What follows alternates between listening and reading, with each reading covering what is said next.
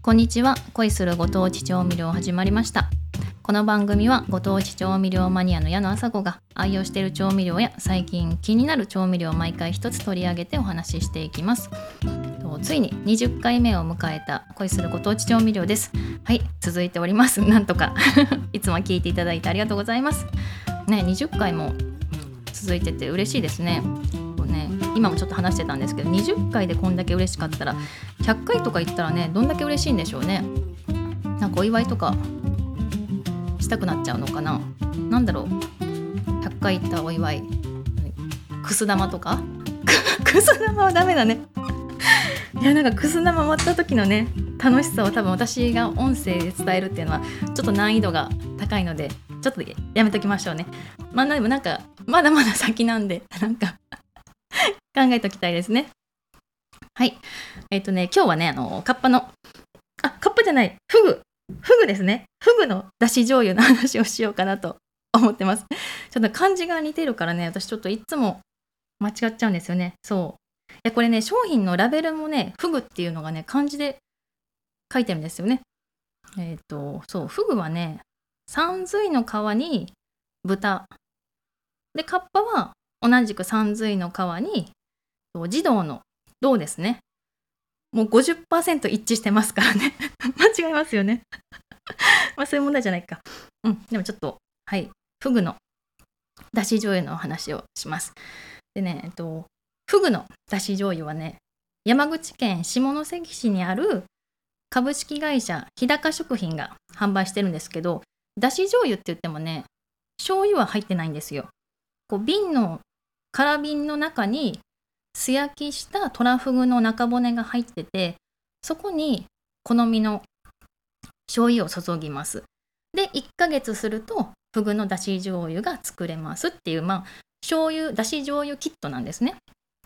でね、私が使った醤油は、えっとね、ま甘くない醤油ですね。小麦と大豆と、えー、と塩と米かな？だけで作られたものなんですけど、まあ、1ヶ月してね、味見してみたらね、もともとさっぱりめな醤油だったんですけどね、結構濃厚になってました。あの、フグの香りはそこまで強くはないんですけど、結構コクのある醤油になってましたね。なので、淡白な味のまあ、料理に使うことが多いかな。冷ややっことか、まあ、あのうどんとか。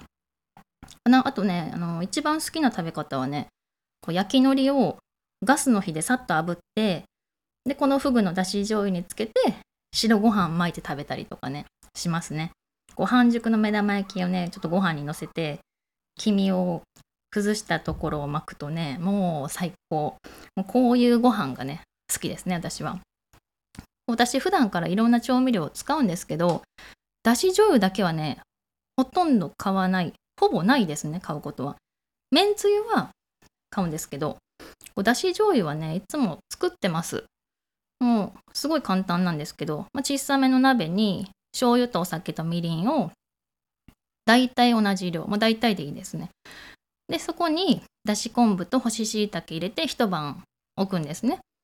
で、えー、と翌日鰹節を少し入れて火にかけてで沸騰したら、えー、と弱火で5分ぐらいかな、まあ、煮てで火を切ってそのまま冷まします、まあ、水を入れてないんでね日持ちしますとね私は冷蔵庫でね3週間ぐらい使ってますねで砂糖を使わないので甘くしたい時はみりんを多めでもいいしあとこうだし昆布とかね最初に入れるタイミングで干し野菜とか入れるとね優しい甘さの醤油になりますね。もうだし醤油はね時短になるのでよく使うんですけど、まあ、よく使うからこそねなるべくシンプルな材料で作ったものを使いたいっていうのもあるし、まあ、今のとこ自分のだし醤油が、まあ、ベストかなとは思ってます。まあ、そんなこともあってねだし醤油はほぼ買いません。まあ、でもねこのフグのだし醤油はいつもの醤油にね、まあ、フグの中骨が加わるだけなんで、まあ、それだったらね使ってみたいなと思って珍しく買いました。まあ、なんかたまにねなんか瓶の中に鰹節とか出汁が出る食材が入っただし醤油キットとか売ってますけどフグの中骨がね1本ズドンと入ってるのは珍しいのでね山口土産にいいかもしれないですね私は長門市にある道の駅千座キッチンで買いました値段はね覚えてないんですけど日高食品のホームページを見ると648円ってなってますね。多分入れる醤油によって味が変わるんですよね。これも面白いですよね。他の地域でもなんか特産品を使った似たような商品がありそうですね。なんか面白いのあるよってね知ってる人はいれば教えてください。ということで恋するご当地調味料20回目はフグの大丈夫なお話でした。またカッパって言いそうになっちゃった。もうカッパで出しとったら完全にアウトよね。ちょっと今度からねあのフグ関連の調味料を紹介する時はねひらがなでメモするようにします。ちょっと今日はグダグダになっちゃいましたけど最後までお付き合いいただきありがとうございました。